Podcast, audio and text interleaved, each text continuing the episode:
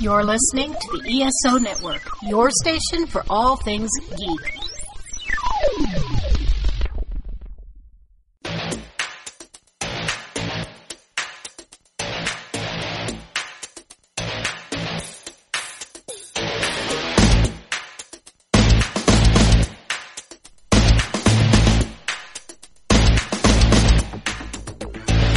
Needless Things Podcast.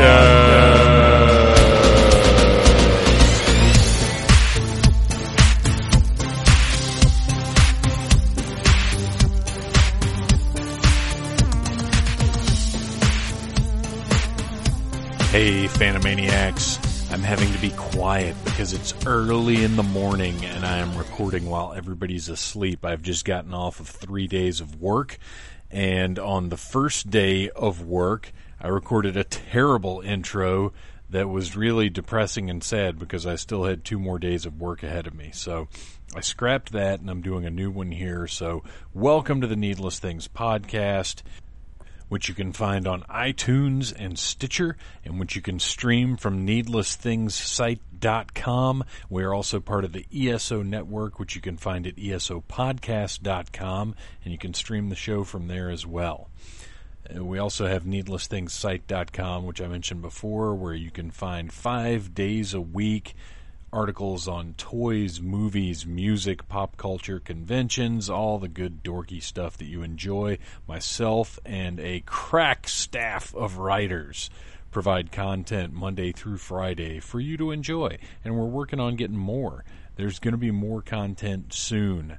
Uh, I'd really like to have enough people to where we just kind of post whenever we want, and I'll we'll never get to the point. I, I will promise you two things. One, Needless Things will never get to the point where we're posting lists or we are posting just news bits of, of articles. I, I will often make snarky comments about things. Uh, I've got a previews uh, post coming up on Wednesday. I do it every month. I go through previews, the guide to comics, which is where the comic book shops order their merchandise from. You as a customer can go to your local comic book shop, pick up a copy of previews, and order the stuff that's coming out a couple of months from now. And I do a rundown of that uh, once a month on a Wednesday. And this Wednesday, uh, July first, I've got one coming up, and I make a snarky comment about, oh, other sites would have made an entire post out of this one item that is part of my overall article. Because I do stuff like that sometimes. I'm not going to name names. But anyway, check out uh, needless things site dot com. Check out my previews post. Uh, it's or rundown, whatever you want to call it. It's one of the more popular pieces on the site. People seem to enjoy it. I, I don't cover everything in previews because that would be completely insane. But I do look at the things that interest me and, and you know, talk about them a little bit. It's fun. It's I have a lot of fun doing it. It's a pain in the ass getting all the pictures up. But it, it's a good time. So what am I going to talk about today? Today I'm going to talk a little bit before we get into our interview, which, by the way, let me tell you what's going on on the show today. A gentleman named Brad Ladner contacted me uh, several months ago after my Needless Things toy panel at Joelanta and the Great Atlanta Toy Convention, which you can find at joelanta dot org. And he said, hey, I need a toy expert. And I said, hey, Uh, I don't really know any, but, you know, good luck. And he said, ha, ha, ha, no, no, I'm talking about you. And here's the pitch. He said that he needed somebody to verify his collection of Batman memorabilia for entry into the Guinness Book of World Records as the largest personal collection of Batman memorabilia. That's crazy. Because, one, it makes me... Uh, you know what? I'm numbering things again. I just realized I never gave you my number two promise. My number two promise is that if you guys will spread the word about the podcast, tell people about it, let people know you like the podcast, let people know that I do goofy stuff like forget to finish lists and ruin my intro segment by going back to do that. Uh, but anyway, spread the word. Uh, if you can pitch a few bucks in on PayPal, there's an icon on the front page of needless things site dot com where you can go and contribute a little bit to help out costs for the site and the podcast because they do cost money. Hosting costs money. Uh, just having the site name costs money. So if you guys can get to the point where my costs are covered, then I will have a show up every single week without fail. Uh, you might notice this one is, is a few days late. It should have gone up on Friday, and instead it's going up on Monday because I just can't focus on it. So really what I need from you guys is uh, to, to supplement, to replace my work income so I don't have to work my day job anymore. So how about that deal? How about that deal? You guys get me making six figures off this podcast, and I'll, I'll you know what? I'll do two a week. Okay, let's get back to the Brad Ladner. Let's leave the land of fantasy and get back to Brad Ladner, who who lives, honestly, somewhat of a fantasy life himself. So he wants to be in the Guinness Book of World Records for the world's largest personal collection of Batman memorabilia. This is right up my alley. I mean, I love Batman, I love toys, and, and certainly I will lend my massive heaps of credibility to his effort. So I say, yeah, definitely, but I want to interview you for the show, and he was cool with that. That's not a problem. And after that, I contacted Mike Gordon, because he is probably the foremost Batmanologist in my circle of friends, and also because, you know, you never know. Somebody could be crazy pants, and they're luring you out to their house in the middle of nowhere to cut your face off and uh, wear it as a diaper. You, you don't know. So, you know, Mike Gordon, he's uh, skilled in tiki foo or something, maybe. I don't know. I just wanted somebody to go out there with me, and, and I knew Mike would be a good guy to help verify the collection. Uh, no, nobody's nobody's got more offhand knowledge of Batman than he does, I think. So I talked to Mike. He said he was into it. We figured out a date. We headed out to the to stately Ladner Manor and got to meet Brad, who's a wonderful guy. He's got a sweet family. He's got a couple of great little dogs. Uh, it, it was really, really nice time. He fed us, and then we went out to his bat cave, which is absolutely amazing. And this is coming from someone, uh, you know, most of you have not seen, uh, ninety-nine point nine percent of you have not seen my toy museum. Uh, it's fair to call it a toy museum. Anybody who comes over here and sees it, that's what they call it. Uh, it's it's pretty ridiculous. And his Batman collection is probably bigger than my overall toy collection, and it's just Batman. It's pretty wild. Uh, so we go in, and we sit down, and we talk, which you guys are going to hear now, and then me and Mike counted up. Uh, you don't, you don't have to count every item, because I wouldn't have done that. That's that would be crazy pants. What he did is he, he makes a list. He makes an inventory of everything that he has, and then Mike and I pick random items and check them off. And we picked, you know, a number of of things. Uh, I went through. I'm trying to think how many we picked. Uh, maybe fifty between us, something like that. But you know, when you verify the presence of some odd little thing, It, they they take that as credible that, that the, everything on the inventory is there. So we did that, and we got to fill out some paperwork. And I mean, lunch and paperwork, what what's better than that, really? But we we had a great time. We had a really good time hanging out with Brad. Uh, he's a good fella, and he's got a great collection. And it was really fun talking to him. And I think you guys are really going to enjoy this episode. He's got a lot of cool stories. He know he also is a strong Batmanologist, obviously. And uh, listening to his knowledge of the Batman memorabilia is fascinating. Uh, so you're going to get to enjoy that today. But first, today's episode of the Needless Things podcast is brought to you by Welcome to Tiki Z's, the official soundtrack for the Tiki Zombie comic book from New Legend Productions. That's right, Mike Gordon writes a comic book, and it has a soundtrack, which is fun. Uh, go to tiki zombie dot net or new legend productions dot com, or you can join the Tiki Zombie Facebook group and chat with Mike and, and all the other cool Tiki Zombie crew. But now, today, we've got a song for you from the soundtrack. It's called Tiki Zombie Shuffle by J R. Mounts, who's a very talented fellow. Lots of musically talented people in my circle. I wish I was one of them. But uh, just check out new legend productions dot com. Find out about Welcome to Tiki Z's. You can pick it up from Mike at any of his con appearances over the summer and, and probably beyond. and uh, enjoy a little tune right now, and then we're going to go straight into getting Batman into the Guinness Book, or getting Brad Man into the Guinness Book. I don't know. I'll uh, tell you, I'll update you after the show on where things stand. Here's some Tiki Zombie magic.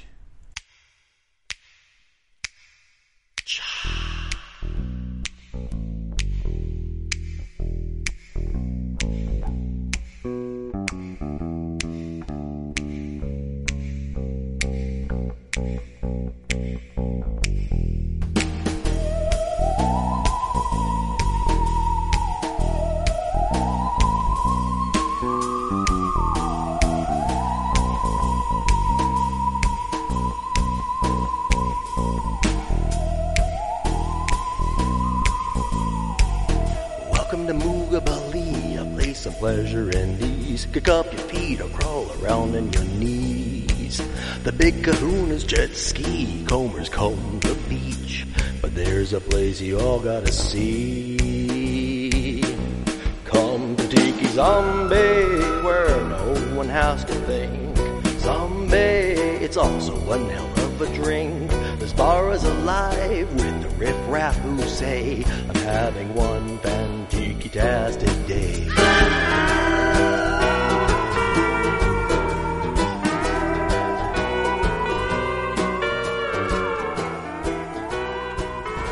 So Mister Freezes, have them all eaten. Hopefully that would work. How do you pronounce your last name? I don't want to. Ladner. Ladner? Okay. It's big in Mississippi. That's where I'm from. Okay. There's a lot of Ladners in Mississippi. You got a lot of family there? Or? Well, yeah, and then, and then uh, of course we all uh, we have our own dating website called ancestry dot com. As you do. That's not my joke. But. That's a good one. There's nothing wrong with appropriating things, as you clearly know. mm. Um. So this is, well, first of all, Phantom Troublemaker here uh, with my lovely co-host for the day, Mike Gordon of the E S O Network. Howdy! Uh, we're here with some delicious pizza in probably the most magnificent room I've ever been in. Aww. Uh, and we are sitting here with Mister Brad Ladner, uh, who is, what? What are you, why are we here today? The Guinness Book of World Records requires authentication of a record involving a collection of two people. The authentication is the last requirement that I need to take the Guinness Book World Records uh, for the largest bat collection of Batman memorabilia in the world. And I'll just say, it's, it's certainly the largest I've ever seen. Uh, I, it has my first glance authentication. If that were enough, we'd be good, but we actually have a procedure that we're going to follow today. Mm-hmm. Which is, um, of course, going around and counting eight thousand two hundred twenty-six items. I wouldn't be here. No, it, it doesn't sound as sexy as it sounds. Let me tell you, because I counted eight thousand two hundred twenty-six items, and it's not as fun as it sounds at all. Uh, it is it is quite arduous. So the, I figured the intellectual way of doing it would be, I provide you the list. You find something randomly on the list, mm-hmm. and I cannot produce said item for you, then I have fluffed the list. If I can produce said items as many no- number of times as you find fit to ask, right, then obviously the list is authentic. And that's that's totally reasonable. Um, so you've actually, pardon pardon me, listeners, we are enjoying wonderful mellow mushroom pizza. Uh, And I'm going to keep enjoying it, and you guys are just going to have to listen to a little bit of chewing. Be thankful we don't have potato chips. uh, so, did you, have you been keeping track of this over the years as you've collected it, or did you, have you all at once gone through, because I mean, obviously it's a growing collection, so, so at this point, you're going to be tracking, but did you have, like, one massive count that you ended up having to do? It was one massive count oh over a gosh. year. Oh.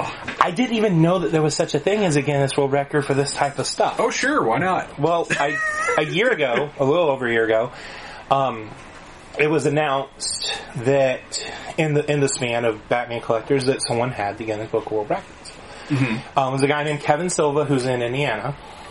Most people will know him from the Batman sixty-six box set. He's on the special features showing off his collection. Okay. Which just came, that just came out a couple, four months November, ago. November, yeah. Four or five months ago. Um, but he got the actual record about a year and a half ago. When that happened, when I heard about it, I was like, good for him. And I watched his video. You're like, good for him, now I'm going to ruin his life. Well, it wasn't, it wasn't so much like that, but I watched his YouTube video, and the first thing I said to myself is, I wish they would have showed the whole collection, because mm. I didn't think that they had, because he had the record. And then I just, one of those things, it was sort of like an Unbreakable moment, where, you know, he, you know, Unbreakable, he has powers, but he doesn't know it, just because he never just thought about it that mm-hmm. way. And it was sort of like, well, if I have this many comic books of Batman, and it goes up to this number, and I have this many comic books of Detective, and it goes up to this number, and I have all these Shadow of the Bats and Legends of the Dark Knight, and then, and then I have all these figures, that would have to add up to more than two thousand five hundred one, which mm-hmm. is... So, oh, that's his number? That's his number, two thousand five hundred one. Oh my gosh, so you're just destroying him. I'm more than triple, but... I, so that weekend, after finding out, I came out here, and I counted up to five thousand, then I stopped. And I was like... That's an afternoon. it, was, right. It was just going around. One, two, three, four, five. It doesn't take as long as you think, because it's basically uh, five thousand seconds to, to go around and do that. Right, because you've got it. I mean, it's organized out here. It's not like you've got just boxes of stuff you had to dig through. You've got it mm-hmm. to yeah. where it is it is feasible. Yeah, and so um, I contacted Guinness, and I was like, well, just curious, like, what is involved in doing this? Well, you have to write down every single item. Mm-hmm. You have to provide photos, not of every single item, but just just photos that shows generally that you have everything. Uh, some video, a media release, which um, we had done by the Roswell neighbor. We had a reporter come in and talk to me, and got the media oh, okay. release, and then two witnesses to to go in and basically say, yes, this guy is not full of shit. Right? Can you say shit? On you can the... say whatever you want. Well, I said shit. So yes, now just, absolutely. I'll just stick I will with not. Shit. I will not bleep it. Okay. But um, and and so I basically that I have this this stuff. Now, now I'm now I'm censoring myself, but, but it is. and and that's it. And I didn't. Uh, I'm not really like a, a glory hound for this per se, because I have I have actually kind of mixed feelings about it, because it is this sort of gross materialism. You know, the fact that I have all this stuff doesn't make me a better Batman fan. Right. I just had more money or and more time to get this stuff. I always say that the best Batman fan is like a little nine-year-old playing with his Batmans on the floor and actually Absolutely. imagining. Yeah, that's a much bigger Batman fan than me. I just happen to have the most stuff. And that is not necessarily something to be wholly proud of. Well, you had the means, and you had the motivation, uh, and, and the dedication. And that's really, you know, it's not like you're going to win a Nobel Prize. No. It's, look, I did this. It's really just recognition. It's, it's not even like you're trying to say, I'm a fantastic human being, because look at all of the Batman. It's just, hey, look at, look at what I've done. Yeah. This is what it is. It's, just, it's more so like uh, of of going for the record. It's, it's just sort of, I guess, it's an opinion of someone who does collect. twenty-five hundred is not a lot of items in the grand scheme of this. The world record holder of Star Wars items has three hundred thousand. He has a whole building built for his collection. You now, know? Is that uh, Steve? Yeah, Steve Sansweet. Yes. Okay. And then the world record of James Bond memorabilia is thirteen thousand. I didn't even know there was really? thirteen thousand items of James Bond memorabilia out there. That I can believe surprises that. me. No, I can believe it. Yeah. But um, so I just just uh, I'm, I'm someone who'll beat it at some point, you know. But for a little bit, sure. I'll, I'll be the guy that has the record. Well, you have your name in the book. I mean, yeah, that's, my name in the book. Any Guinness thing is just look what I can do or look what I did. And that's really all it is. And there may be, I wouldn't have gone for it, and part of the reason why I waited a year was to see if anyone else stepped up, because it, right. it, it would it would suck the hairiest of balls to do all this work, all this counting, all this measuring, the photo take, and send it in, and then five minutes later, someone sends in eight thousand two hundred twenty-eight. Right. And I was right. like, damn it. Like, someone just priced it right me out of the book. Now, will because you're obviously still getting stuff. There's there's mm-hmm. plenty of stuff I recognize in here that's come out within the last couple of months even. Is that stuff being added to the total, or was there a cutoff point where at this point in time I had this much and that's when the record happened? You're my cutoff point. Okay. You are you you, you being here, the cutoff Ooh. point was last night, and the number has just been increasing right. up until last night. And, and last night I submitted it. the actual list to Guinness. Okay, okay. So that's already in. So anything that comes today Um, or Monday, you know, is too late. Is it right? Our, our count date is it? eighty-two twenty-six okay. is what it's going to be for forever. Okay. Now, is there a specific definition of memorabilia? Like, according to Guinness or anybody? Like, does it have to be a licensed product? Does it have to be any sort of, like, could it be anything? I don't think it has to be licensed. In my That's opinion, in my opinion, it should be licensed. Sure. Mm-hmm. Um... Because if I just sat here and I drew a picture of Batman, right, and, just, and I could just sit here and draw like a really bad picture of Batman, like, like I, if I get it down to three minutes, I draw a picture. I just sit here and just draw for hours and hours. Yeah. So I have, because um, some people do that though, like. Just oh, make, I have all these commissioned art pieces. I was at a convention and I had this guy draw Batman, this and this right. collection. I'm like, well, if if someone else also couldn't get it. If it's that custom, oh, yeah, yeah. Sure. then it doesn't really seem fair. And and there are like three things in here that aren't licensed, that are like knockoffs from Japan, that um, that aren't on the list. Gotcha. Interesting. Um, that was a good question. Um, though this thing is on the list. This is uh, this is actually the, the, the prototype. The prototype. Yeah, yes, I got awesome. I got this for donating to. Um, that's called We Can Be Heroes, the D C oh, yeah. Yeah. charity. And uh, this is what I got for my donation. It's the prototype of the second version of, of the Bane. The, the far, far, far superior version of the Arkham Bane. Yes. the other um, one, the other one is in that uh, awesome pooping pose. Exactly. And, and this, what they sent it to me um, is actually in pieces, and I use little glue dots to like get all the pieces together. But I don't have a. It can't stand him up. He's not that that yeah, big, yeah. so I have to. I just keep him in. Yeah, he's top heavy. That's a nice piece, though. I like that. I've, I've never gotten into prototypes. Me neither. This is the only one I have, and this is probably. But Bane is my. Between Bane and Penguin, those are my two favorite villains. Everyone will say. Because everyone's favorite villain is Joker. Like, there's no point in even. But outside of Joker, Bane and Penguin are my favorite. No, I love Bane. Uh, he, he was.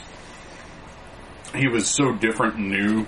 When he came out, which is when I, those were my, you know, the early nineties, mine and many people's big years of comics, like where we really got into it, because I'd been reading comics since I was a little kid, but the nineties, I mean, that's where the collecting really started. That was when the stories were at their best. If you were reading Knight's, Knight's Quest and Knight's End and Knight's Fall, love it. And while it was happening, that was like the big. That still to me is like the biggest Batman story oh, that they ever did.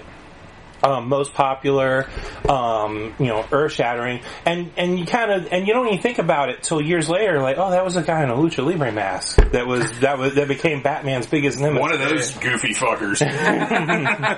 But someone coming into it now, who's yeah. just like in just starting the Batman. Like, oh, it's a guy dressed like a wrestler. And what's so funny though is is at the time I, I wouldn't have really imagined we'd hit a day where pretty much everybody in the world knew who Bane was. Like, that's that's weird. Because he, as much as I loved him, he was still I, new. Yeah, he was like the I, new guy. Right, and he didn't seem like he, he fit in the big pantheon of, of Batman's rogues, so to speak. Which, granted, to this day, he still hasn't been handled correctly outside of the comics, but... What are you going to do? Or in the comics. Like, uh, well, yeah, even now it's very difficult for anybody. Because that's the thing, is he was the guy that broke Batman, but then after that, they didn't what do you do? Them, yeah. And he's smart. He's supposed to be really smart. But if there was a, he was in Secret Six for a while. Mm-hmm. Which and I enjoyed. And, but when he was written as an idiot, he was written as just this, like, comic relief. Just a big guy who right. doesn't know certain things and going out on his first date with a girl. Yeah, the naive kind yeah. of thing. He's which... not supposed to be naive. He's a he's Machiavellian. You right. know? He should have been the leader of the team, and he's not. Yeah, yeah that, he would, that was... Bane, as he should be written, in any any he would never be a follower on a team. He would always be the leader. Which is problematic because, I mean, he he is...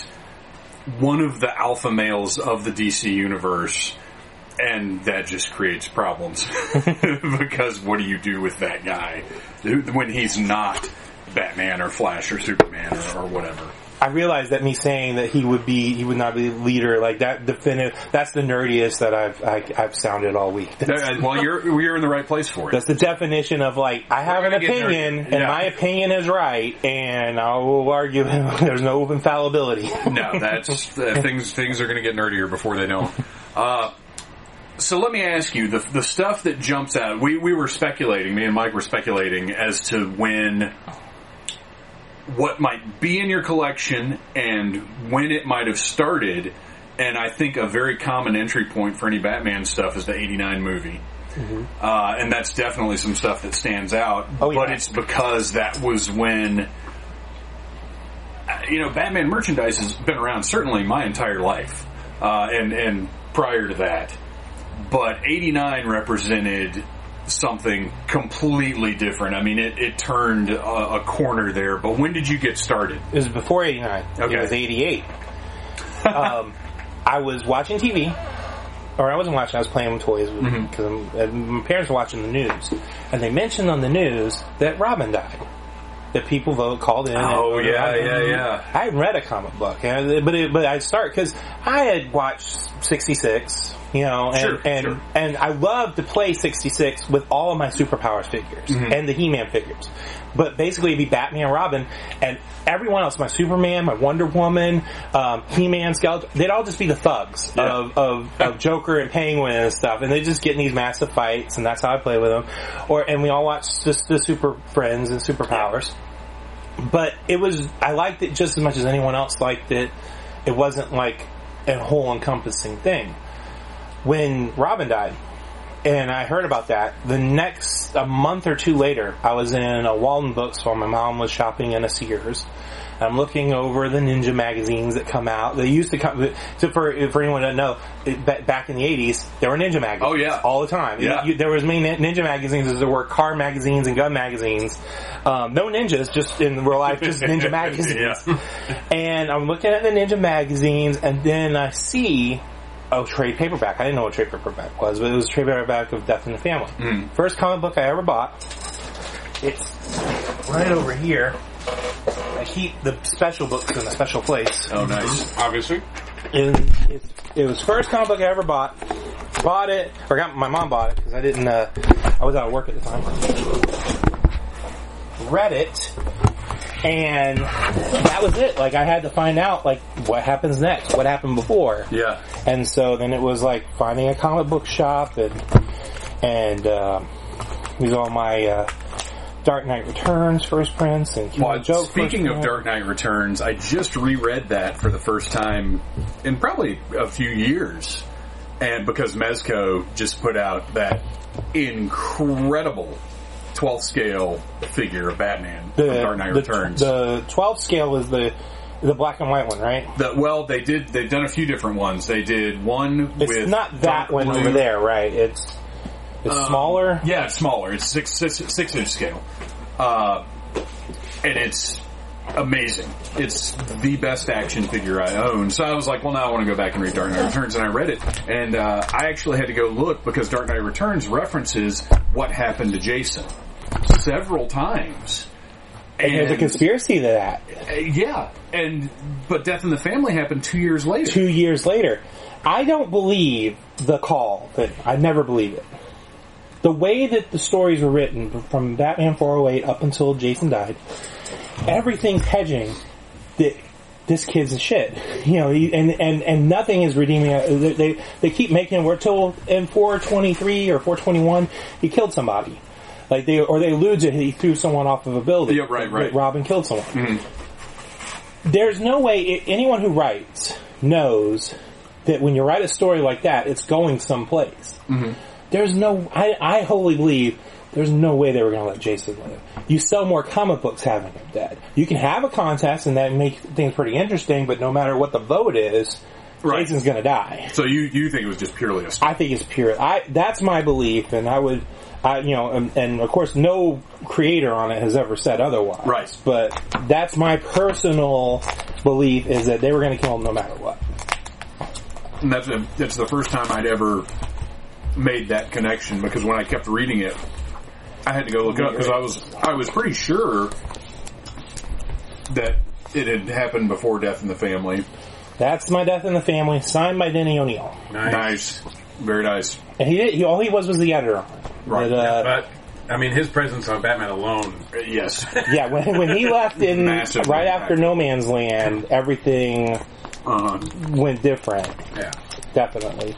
So, so that was your first comic, mm-hmm. and then what was your first? Uh, well, you said you had some of the uh, toys before that. Yeah, I had, but you weren't powers. Actively saying, "I'm going to collect Batman toys." No, no, I was, cause there wasn't anything like that. There, there was, in eighty-eight, there wasn't Batman toys. You know, right. you, you had they were few and far between. They were there, but so I was in, getting into Batman. I was reading the books, getting to Killing Joke. Um, third print, and I get the first print later, but because uh, that was still uh, a little bit of time after. Mm-hmm. Um, but learning all these people I'd never heard, that were never on cartoons, like Ra's al Ghul or um, um, all these characters, and just, just reading a little bit forward and a little bit back. Every every Friday, go to the comic book store, spend ten dollars, get four books, and just pack them over time. Then nineteen eighty-nine comes. And, and and and I got to be one of those people who were, everyone is like Batmania, and I got to be one of the people who was like, as if I had been in it for years. You like, knew a little bit. Yeah, I mean, it, I'm old school. I've been with it for like, like you know, I'm I'm original Batman. You're just jumping on the bandwagon, right? Right. Um, but it was great because like everywhere was ba- like this thing I loved.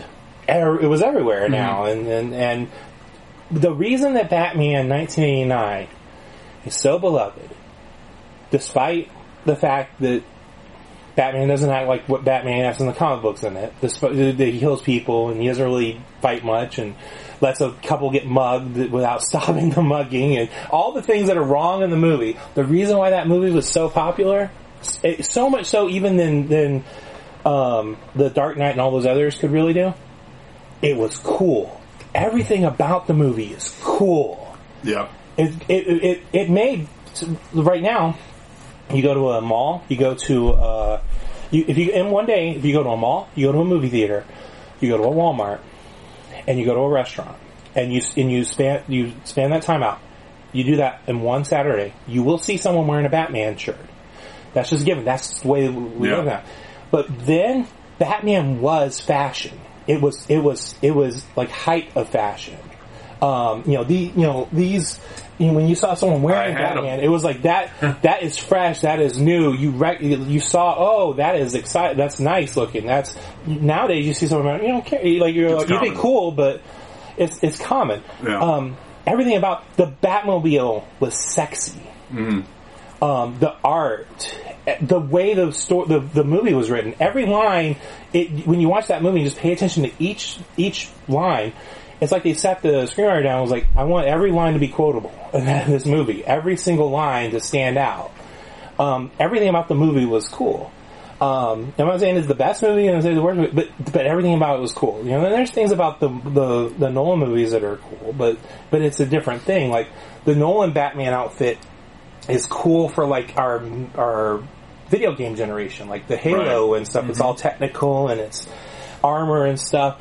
But it doesn't look cooler than the Keaton Batman. No, it doesn't. And well, and I think the key to that, uh, for me, one of the most difficult things is world building.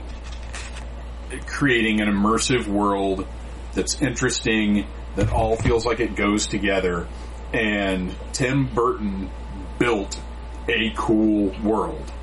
Everything in that movie felt like, like it was almost like another planet.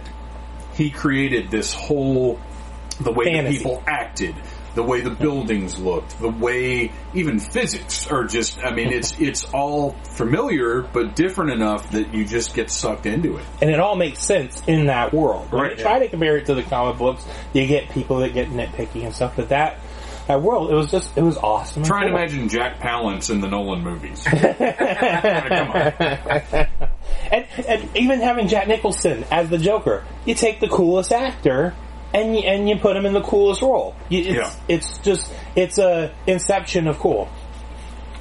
correct? Yeah, absolutely. So that's when you started. That's when so I that's, started. That's when you said, I'm going to, like, I like this movie, the time is right, everything that comes out. Is that when you so that you made a, you started right then? I started getting stuff. I, I had these shoes, but not those. I had those figures, but not those. I had these figures, but not these. These shoes, for those listening, uh, oh. these are some Batman Chuck Taylors. They got the bat symbol all over them. I had the same shoes when I was thirteen years old. I wish I still had them, although they wouldn't fit me anymore because my feet won't stop growing. Uh, and we've got a whole, essentially a whole corner of this room devoted to Batman nineteen eighty-nine merchandise, all the Toy Biz stuff. And it's beautiful. The, I love seeing the gold, the gold boxes of that line are some of my favorite, well, the gold boxes with the purple highlights, some of my favorite toy packaging ever. I had a good, and I had a good percentage of this too. Um, today is April eleventh, not to date the, the, the podcast, but tomorrow is April twelfth. And tomorrow's the anniversary of when my house burned down, uh, in nineteen ninety. This was a year after, um, the nineteen eighty-nine movie. Um, my family and I went out gr- to get some groceries, and I was trading a game, a Nintendo game. It was Dragon Warrior. Mm-hmm. I, was what I was getting. I don't remember what I traded for it. When we came back, smoke's coming out of our house. Oh my gosh. And Dad's a firefighter too. So we park, he runs in, um, I think that he's, I'm like ten, eleven, I don't know, twelve, I'm twelve. And I think he's gonna be able to put it out. Cause I'm not seeing, I'm not seeing fire, just seeing smoke. Right. Um, but he comes out and, and mom's called the fire department, or someone's called the fire department, neighbor, uh, fire department's not there yet. He comes out and he's just bringing photographs, like photo albums. Mm-hmm.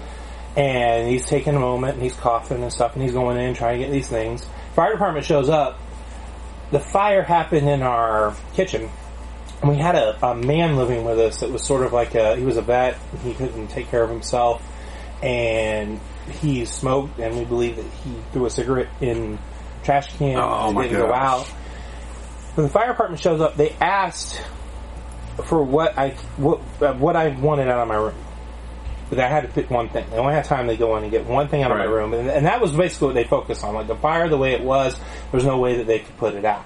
They basically just limited it from spreading to other houses, and they could get things out of the house. I didn't know that's how it was, but I, apparently I thought it was like how it was going to be. So I had to do Sophie's Choice with everything I had. Oh, and I had gosh. everything. I had Ghostbusters H Q. I had Castle Grayskull, Castle Lions, uh, Millennium Falcon, the Darth Vader uh, case with all my Return of the yeah, Jedi yeah. figures, G I. Joes. I had um, G I. Joe Headquarters, had the Mobile Command Center, um, Defiant. And I had to pick. They only get one thing. I picked my Batman comics. And it was only in one box. They were, at that time, it was only enough for one box.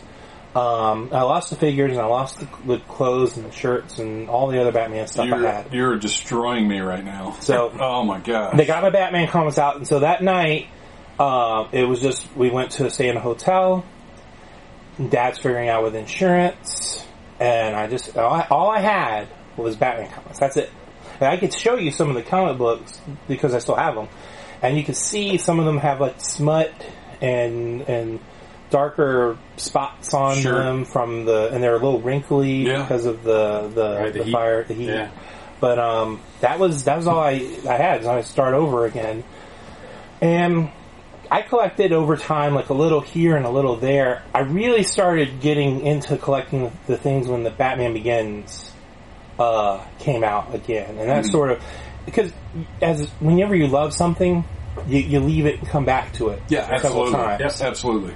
And so I left Batman. I like, uh, as, uh, you know, you try out X-Men for a few months. Yeah. You go to Punisher, Ghost Rider. You know, you, you flirt with other things. Um, it was always comics related, so it was always something like that. And uh, but then after like a year or so, you come back and oh, the Gotham had an earthquake. What's going on with this? You know, right? Yeah, I, I didn't. I didn't read that storyline because it, it happened at a time when, when, like you said, I was kind of away from Batman, so I didn't read No Man's Land until a few years ago, uh, and thoroughly enjoyed it. It's a good story, but yeah. Uh, but yeah, like you said, you you kind of get away from things. So I'll go back and hear about big stories. How did I miss this? What was I doing? And Batman Begins was one of those, like, tentpoles. Like, oh, a new Batman movie. I haven't read Batman in a little while. And uh, right. it'd been, uh, and I had a gap in, the cl- in my comics collection. And I think it might have been, even like, just, like, five or six boxes at that time. And um, just got really into it again with that. And it just more stuck with me at that point. And I had just started a business in two thousand six, which afforded me more money. And uh, needed to spend that money on something. Sure, sure, Cause, absolutely. Because what's the point of saving, right? Yeah, yeah. Asteroid's going to hit us any second, so... this um, is an investment.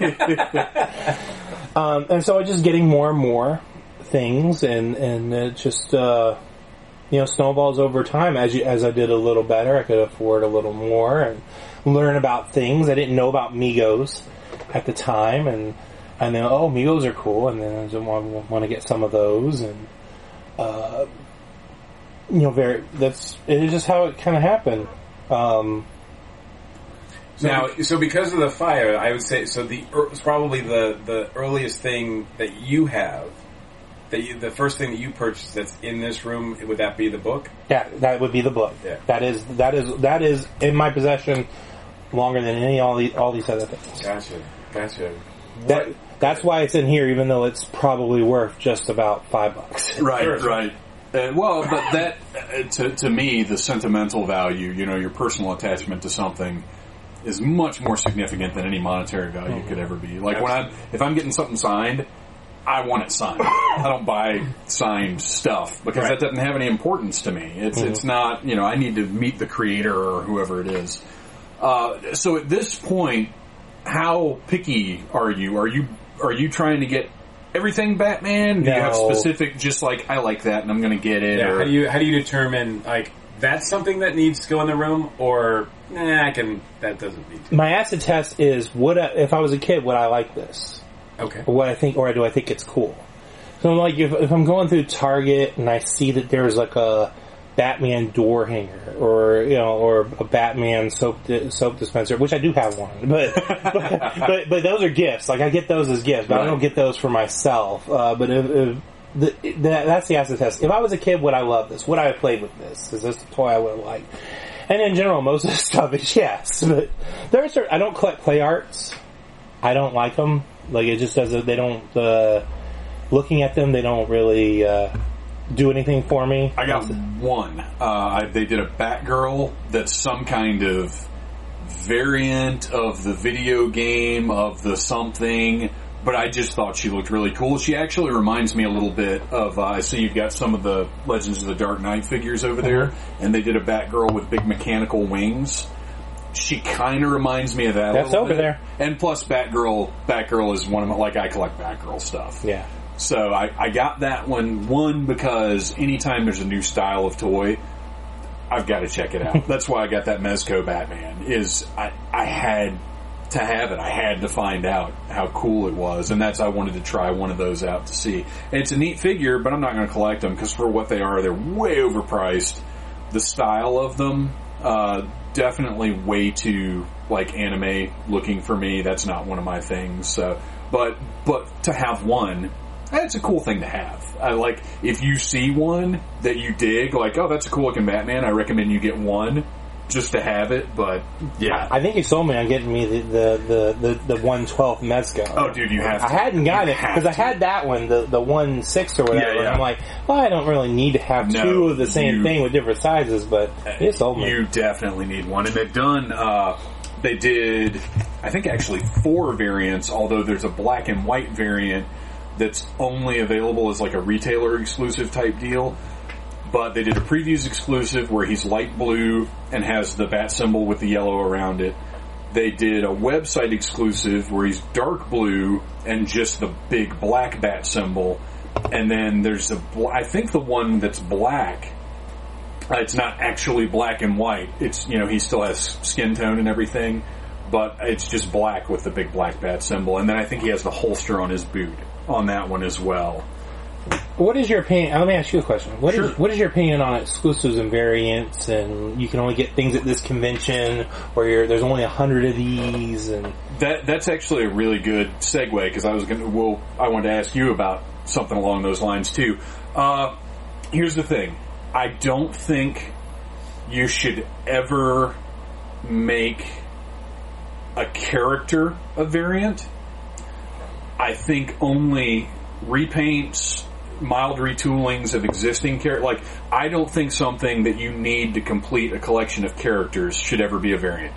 Like, obviously Joker will never be an exclusive variant for anything, but even, like, Man-Bat or, like, variants should all, or exclusives should always just be variations on an existing character mm-hmm. or figure. Uh, now, I do totally support retailer, con, whatever exclusives. I think they're great. I think it's a good way to get people. It makes the con special. Uh, and and I look at it as, you know, I, I try not to be bitter if it's something that I really want, but I just can't get. Because I look at it as the people that were able to go to that or experience that thing or whatever have this special thing to denote it. And I wasn't there, so I don't get one. And I never thought of it like that. And and sometimes it sucks, man. There's there's there are some holes in my collection. Uh, actually, one one of the big things that's killing me, uh, they did for San Diego Comic-Con, they did a variant of Zarana, Zartan's sister, with uh, Cold Slither shirt. I have that. I do not. And it drives me nuts. And one day I'll get it. One day I'll find it, because I, I'm very much... waiting for, like, I'm good at waiting. I can wait for the price to be what I think the price should be. Um, and it's one of those things, I know I'll have it one day, but it's just irritating to me that it happened and I couldn't get it. Because Hasbro did put it up on their website. Uh, they they had it available, but you if you didn't get it in the first two minutes that it was up, mm-hmm. you're out of luck. Uh, and I also collect the Masters of the Universe classics. I've, I've seen that on your on your, your podcast and your website. And they have done some chase figures that have been very frustrating to get a hold of. They're usually pretty good about doing what I said and making sure that they're exclusives or things that you don't necessarily have to have, like your hardcore people are going to want them. But like if you just kind of want one of every character, it's not going to break your heart. But there have been a couple... that, uh, like, they've got a traveling convention exclusive. It's Skeletor's hover drones. The robots from the old cartoon. Mm-hmm. And there are, they, those are specific characters, unique characters that, you know, if you watch the cartoon or if you're trying to collect everything, you want them, but they're a con exclusive. So you have to be able to get online at the right time. Some people aren't going to get them. And I don't agree with that. I think that stuff should be available. In the whole, on the whole, I've always felt I felt like I don't have any of this stuff because it's particular value or rarity per se. Um, like I, I've got an ideal utility belt. I think everyone should be able to have an ideal utility right, belt. Right, right. You know, I don't, I don't, I don't think it should be as hard to find or exclusive. Like uh, if you if you want some, I hate having to go on eBay and buy something that just came out two years ago that was like twenty bucks and someone's got it for like forty or fifty. Yes, because you just can't get it now. Well, now now that is a whole other issue, scalpers. Mm-hmm. And scalpers I have no respect for. Uh, now, and there is a difference between being in the right place at the right time and having something there's a demand for and being the guy that goes into Walmart and buys a hundred of something just so you can raise the price online. Yeah. So there's there is a difference between, like, your dealers and your scalpers. I mean, it's, there are a lot of fine lines in collecting. There just are. Uh, but what I wanted to ask you along those lines, are there items that, like, holes in your collection? Like, do you have things that you're just like, someday... I have a list of, of eight things, I think, is what's on it. Really? Only eight? Only eight. That's um, kind of awesome. Well, look how much you have. Really, there are only eight left that I don't have, so... I, can, I think I can name all of them off the top of my head. Superpowers, Batcopter. I don't have that. Um, the... I do not have the Riddler... Mego on the card. It's very hard to find. Um, you know, most of those Megos on the card, they're like two fifty, three fifty. Sure. But the Riddler on a card is like a four thousand dollars figure. Holy cow. Wow. Yeah. What, did he come late in the line or I, something? I don't, or? honestly, I don't know. It's, wow. it's just extremely rare to find them, so I don't, I don't have that. I never, I'll never have that. I'm not paying him four thousand dollars. Sure, sure. For a figure I'll never play with. Yeah. Um. Uh. What are some of the things that are? That I can't think of all of them off the top of my head. Those are like the two. Um. I have every Arkham figure from the video games except yeah. for, uh, Infected Joker. I, I passed on that one intentionally because I don't care for the design. And that was an exclusive. It's a, it's a, it's a San Diego Comic-Con exclusive. Oh, wait. Which... Is this a smaller one? Because I'm talking about the big roided up Joker. Which no, one? Not roided up Joker. No, it's it's it's just Joker and he's sick. Like, oh, he's it's... Okay, small. okay, yeah. I got the roided up Joker. I don't Joker know that I was up, even aware of that there. One. Yeah, that uh, that Arkham line is actually what got me back into collecting stuff from D C Collectibles, because they had a run where their quality control was terrible. I'm talking like Catwoman. I put her on the shelf because I open pretty much everything I get. I put Catwoman on the shelf and come home and her arm was off. Like she hadn't fallen over or anything. Just literally fell off. just, just, uh. Just gravity. Yeah. Yeah. Um, it's just a flesh wound. Lots of, yeah, right, right. Lots of issues like that. So I stopped buying their stuff for years. And then I loved the Arkham video game so much that when they did toys, uh, I wanted the Batman. Cause I'll buy, I, I buy Batman stuff I think is cool, even if I'm not collecting the line. If I see a Batman I like, I buy him. Uh, I love variants of Batman. So I was like, I've got to have that Batman. So many people buy the Arkham line because they're Batman fans buy the Arkham line, and then just video game fans yeah. buy the Arkham line. So it's got that cross. Mm. Of, um, so they're so, like, to find first series of the figures on eBay, they're so high and so expensive. Like, to get a Bane... Right. From the first run is like almost one hundred fifty dollars, two hundred dollars. Yeah, he was, I was shocked at how much he was, and I thought when they reissued him that for sure the price would go down, but it didn't because because I'm, I, being the fact that I open everything and I put it all up on shelves, I don't really care if I've got a reissue or an original or packaging variants or any of that you got, kind of stuff. You got one. You I know? Get it, right, exactly. It's like if I have, a, to use a G I. Joe analogy, you know, I may have Stalker in the beret or I may have Stalker... Um, with his uh, uh, raft boat. Yeah, right, right. But it's Stalker. You yeah, know, you've right, got Stalker. Gung ho in the in the the, the gap dress blues. Off, or the dress blues. Yeah. You know, you got a gung ho. Yeah. Um, um. So yeah, I, I was uh, that line. I've been very happy with it. I've only had a couple of quality issues, and and to me, that have you played the games? Oh yeah, yeah. I think those are some of the best media representations of all of the Batman characters that have been done. I don't know if I went over. All the video games are up on the uh, around the corner of that shelf behind you, mm-hmm. and then directly in front of you is the like box set, little statues and things that come with the movies and the. Oh yeah, yeah, yeah. I missed out on the super special edition of the new game, but.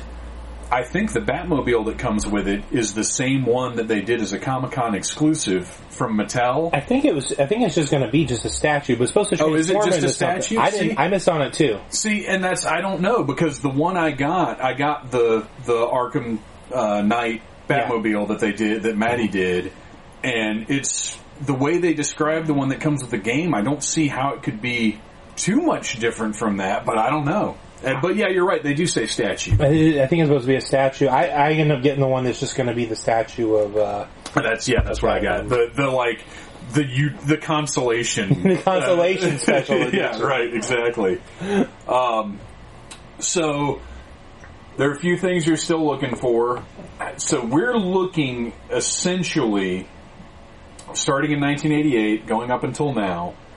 Uh, of this collection, but when would you say the bulk of this has happened since Batman Begins? Bulk of it, Batman Begins was sort of a tentpole, and then every time one of the movies would come out, there'd be a there'd be a surge in merchandise. Sure. And of course, there, there's more things that, that that come out, and all all this side of the wall, like it's all in the row, and up until Dark Knight Rises, um, it's all in order uh, from that. And just imagine when the next one comes out, there'll be oh, yeah. so much more stuff.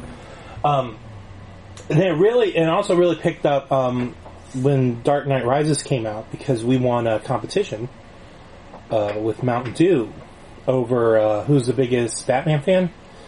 And I actually didn't uh, submit for it. My wife did, because I was busy with work. She made a video and sent it in, and we won the grand prize.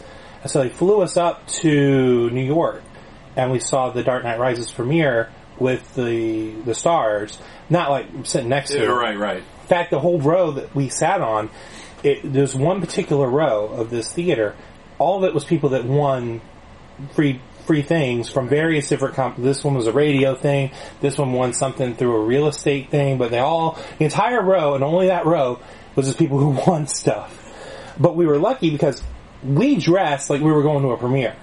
Everyone else was kind of dressed like it was like a beach oh, that drives or, me or, crazy. Or vacation, and, and like I'm, I'm wearing a I don't wear a suit, but I'm wearing a suit. Yeah, man. And it was hot. It was July in New York. But you're going to a premiere. We were going to a premiere. Yeah. My wife's wearing a dress. We bought these outfits just for this. Yeah. I actually went and got like groomed at a, to to be there, and um and but they came out to us, and the the people from Mountain Dew. I hope I'm not getting anyone in trouble by saying this. I don't think anyone will listen. We weren't supposed to go to the after party. It was just supposed to go see the movie. That's it. But they came up to us and said, we got some extra t- tickets to the after party, so y'all are going to come with us to the after party. Because they wouldn't let any of the others. Right, but in. You guys looked respectable. Yeah. And we ha- I have pictures I can show y'all of, like, we, because we, we could take pictures inside the after party. That was perfectly fine. There's and there's tons of people taking pictures of various things. And we were trying to be as cool as possible, while being completely out of our element. Yeah, right. Completely right. out of our And we didn't speak to anybody who was actually in the movie. And they were around. Um, uh, uh, not everyone in the movie was there. Uh, Liam Neeson wasn't there. Mm. My wife really wanted to meet Liam Neeson. That was the only one that she said, I'll go up to him and, and say hi to Liam Neeson. Um, he was like, hi, how you doing? I can't sleep with you. I can't even imagine. What do you, I mean, what do you say to Michael Caine if you run into Michael Caine? What are, what are, what are me and Michael Caine going to talk about? And he, he wasn't there. Nah, that no, good. I'm glad you avoided that potential issue. And yeah, and that was, we were worried too, like, because we didn't know there was going to be like a meet and greet or something. Cause we don't right. have anything to say to them. Yeah. I'm not a fan. I'm not a fanboy of like actors. All, all I would say is you, you do a good job pretending to be somebody else. Right? Keep doing, keep doing that. Uh, like I'm also, I don't have a lot of signatures of things. Mm. So like I have Denny O'Neill's on that that right. that one book, um, and then I have. Uh, um, I, I have connected to that. I have a photograph that um, Neal Adams signed mm-hmm. because it's a photograph of me and Neal Adams, because he was the first person that said hi to us at the party, because we show up with the with Mountain Dew people. The Mountain Dew people all know each other. They don't know us. Yeah. They're just sort of our chaperones, and they all kind of like go off on their own. So me and my wife, are, we're just like, let's go get some. We don't drink, but like let's go get some champagne and take photos of ourselves, and we're just going around in circles and just looking at people. And there's stars there that are.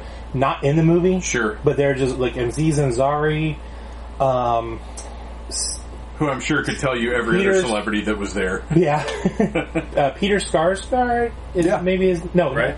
Uh, who's the guy that plays the blonde vampire on True Blood? Stellan.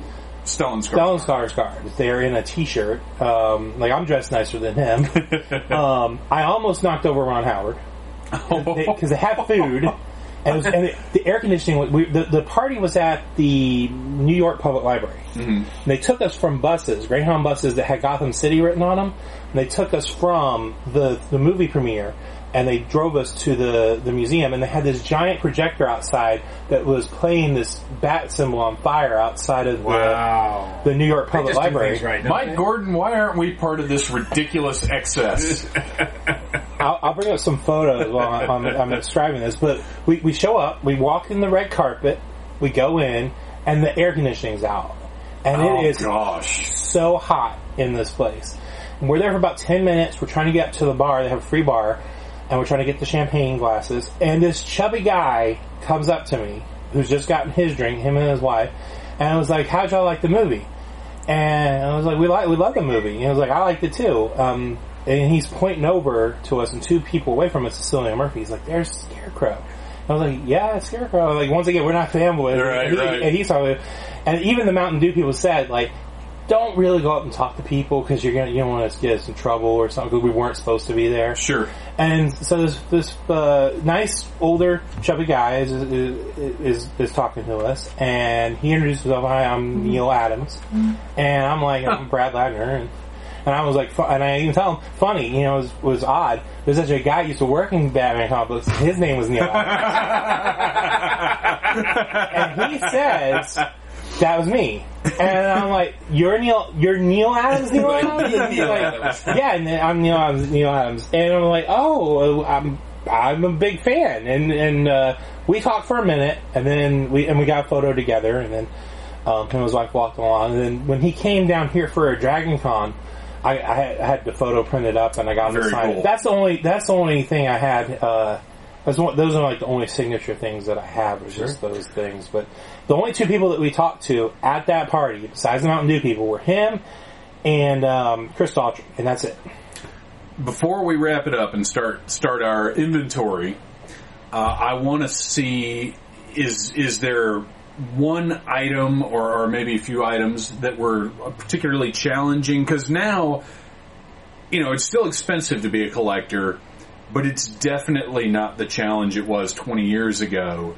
Are there any items that, that you've had trouble getting a hold of that, that have been maybe a little more frustrating than others? That sixty-six complete ideal utility belt was a project in a, in a long time of just searching and hoping. Now, how old is that? It's from nineteen sixty-six. Oh, wow. So it's not just... Batman sixty-six, it is literally, well, yeah, and it doesn't even, it, it is just an old school Batman logo. It's not, uh, there's no sign of, of Adam West or anything on that. No, no, it was just, uh, no. they, this, they came out with this, they came out with a helmet, um, which is down gosh, here. That thing's in incredible shape, too. Yes, it is. I mean, the this box this, looks the, the like box is a replica. The case. The, oh, the, okay, okay. The box. I'll be honest. The box is a replica. Okay. You can't find a good box from well, nineteen sixty-six. The, the belt is beautiful. Though. Yeah, well, all that's original. Nice. And the sticker is good. You, a lot of them, you find the sticker's kind of worn off. Sure. Uh, the uh, and I mean, the grappling hook. A lot of them, they'll have the grappling hook that the, the, one of the things broken. Yeah, but absolutely. That, that well, and intact. Even I mean, everything about it. It's clean. It's in great shape. But they had that, the helmet, which is down in this case here, and they had a cape, which I don't have, but they would sell them separately or sell them all together in a giant box. And you can find that giant box, and that's like a six thousand dollars item. Sure. Yeah, it's, yeah. It's very, very rare. Um, as far as, the, I'm really proud of my superpowers, because they're my favorite, because those mm. are the ones I actually played with. Right. I actually played with my superpowers. But all of them are on... unpunched cards. None of the cards are punched. Oh, wow. All, all five of them. The Penguin, Mister Freeze, Joker, Batman, and Robin. None of them are punched. Um, so I'm very proud of those as far as a collector. If you're going to be proud of those, anything, I'm yeah, very any, proud of those. Having anything prior to probably the ninety-five Kenner Star Wars stuff unpunched is crazy. Yeah. Because that's when... people kind of did start collecting, you know, pulling straight out of the case and that kind of thing. But to have stuff prior to that unpunched is wild. And those are, and then I have my, um, these are all my, you know, very special books, either because they're worth a lot or they're first of things, like first Silver Age, uh, Penguin, first Silver Age Riddler, the first appearance of Poison Ivy, first Silver Age Scarecrow. Oh my gosh. First Neal Adams. Uh, I think that's first Neal Adams. First Ra's al Ghul, first Silver Age Two-Face, um, first uh, Return of the Killer Joker. It's funny because I've seen all these covers, yeah. but I've never actually seen these in person. Well, mine goes, my my my comic collection goes back pretty far because I've been, you know, when I, I grew up reading Batman and Detective, and I've been collecting yeah. them pretty much ever since. So I have been, I've been reading them and, and reading, you know, and have them for the last, I don't know, thirty some years. But uh, going back and getting the old ones is is a challenge. What's what's the oldest thing in your collection? I have first appearance of Mister Freeze, um, Batman one twenty-one. It's actually sitting out, mm-hmm. but meaning to put it in one of these, and I just need to. It doesn't fit because it's a little bit bigger, and I need to get a wider uh, plastic to put it in, but that is probably my oldest. Your oldest comic? And what's what's, what's the oldest? oldest yeah. What's the oldest non-comic piece of merchandise you think? Um, nothing goes back past sixty-six. Okay. So, okay. I would say about a you, third of the stuff in the cases down here is from nineteen sixty-six. And that's beautiful. That's that. I mean, I'm looking at that stuff through. I mean, I know the rest of it's impressive. All of the stuff. My Batman is that. Yeah, yeah, yeah. So it's like, that stuff is like really, wow. Um, there's this one section over here in these IKEA cases where I've got the entire set of the Ideal Puppets, which were all from nineteen sixty-six. Oh, wow. Uh, and then it's got the, I, which is, this is really, which we would probably call the first action figure of Batman is these. Holy cow. Which is a Batman, Robin, and a, and a Joker. And they came out with them in different colors, of the, but, the, but they're all those solid colors in the hopes that people will actually paint them. Like, you actually get a paint kit and I've got some Daleks from Doctor Who that are like that, that, that are, they're little figures, but you're supposed to paint them. That's the deal. And I also have the Ideal Batcave from sixty-six. Can I take a flash picture? Is that alright? You take as many pictures as you yeah. want. Well, I just want to make sure with the flash on was okay. You know, you go to museums and whatnot, and they're like, no flash yeah. photography. Nothing Which, I don't know what that... I guess over time... Yeah, when you have thousands of people in right, Yeah, right. yeah, take take as many pictures as you want of anything in here. Well, I think, uh, I think that wraps up the interview portion of this experience. I think we've got a pretty good idea of, of what you've put into this, and certainly how you feel about Batman. uh, so I think we're gonna we're gonna end the interview now. It's been an awesome talk. Let's take a look at this stuff, man. Okay, well, I'll get out my computer. Just a list on it.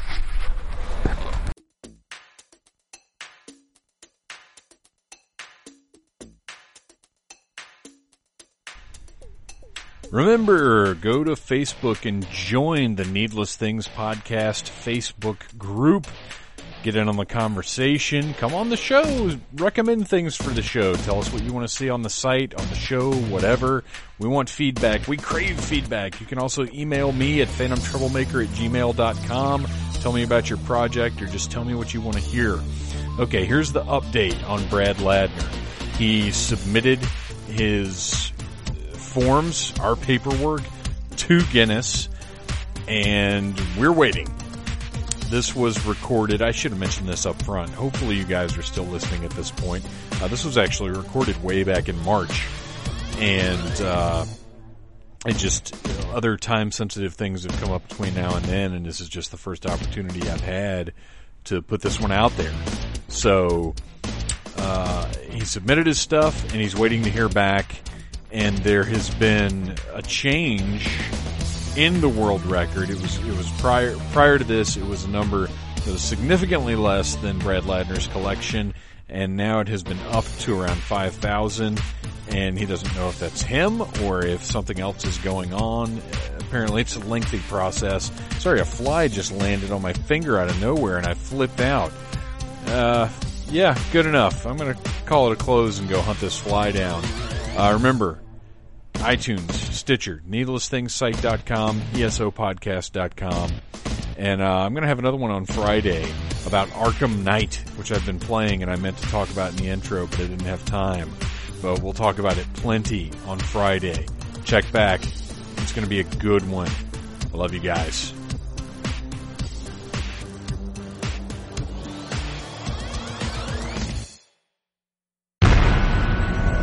This has been a broadcast of the E S O Network, your station for all things geek, classic, current, and beyond. Be part of the crew at E S O network dot com.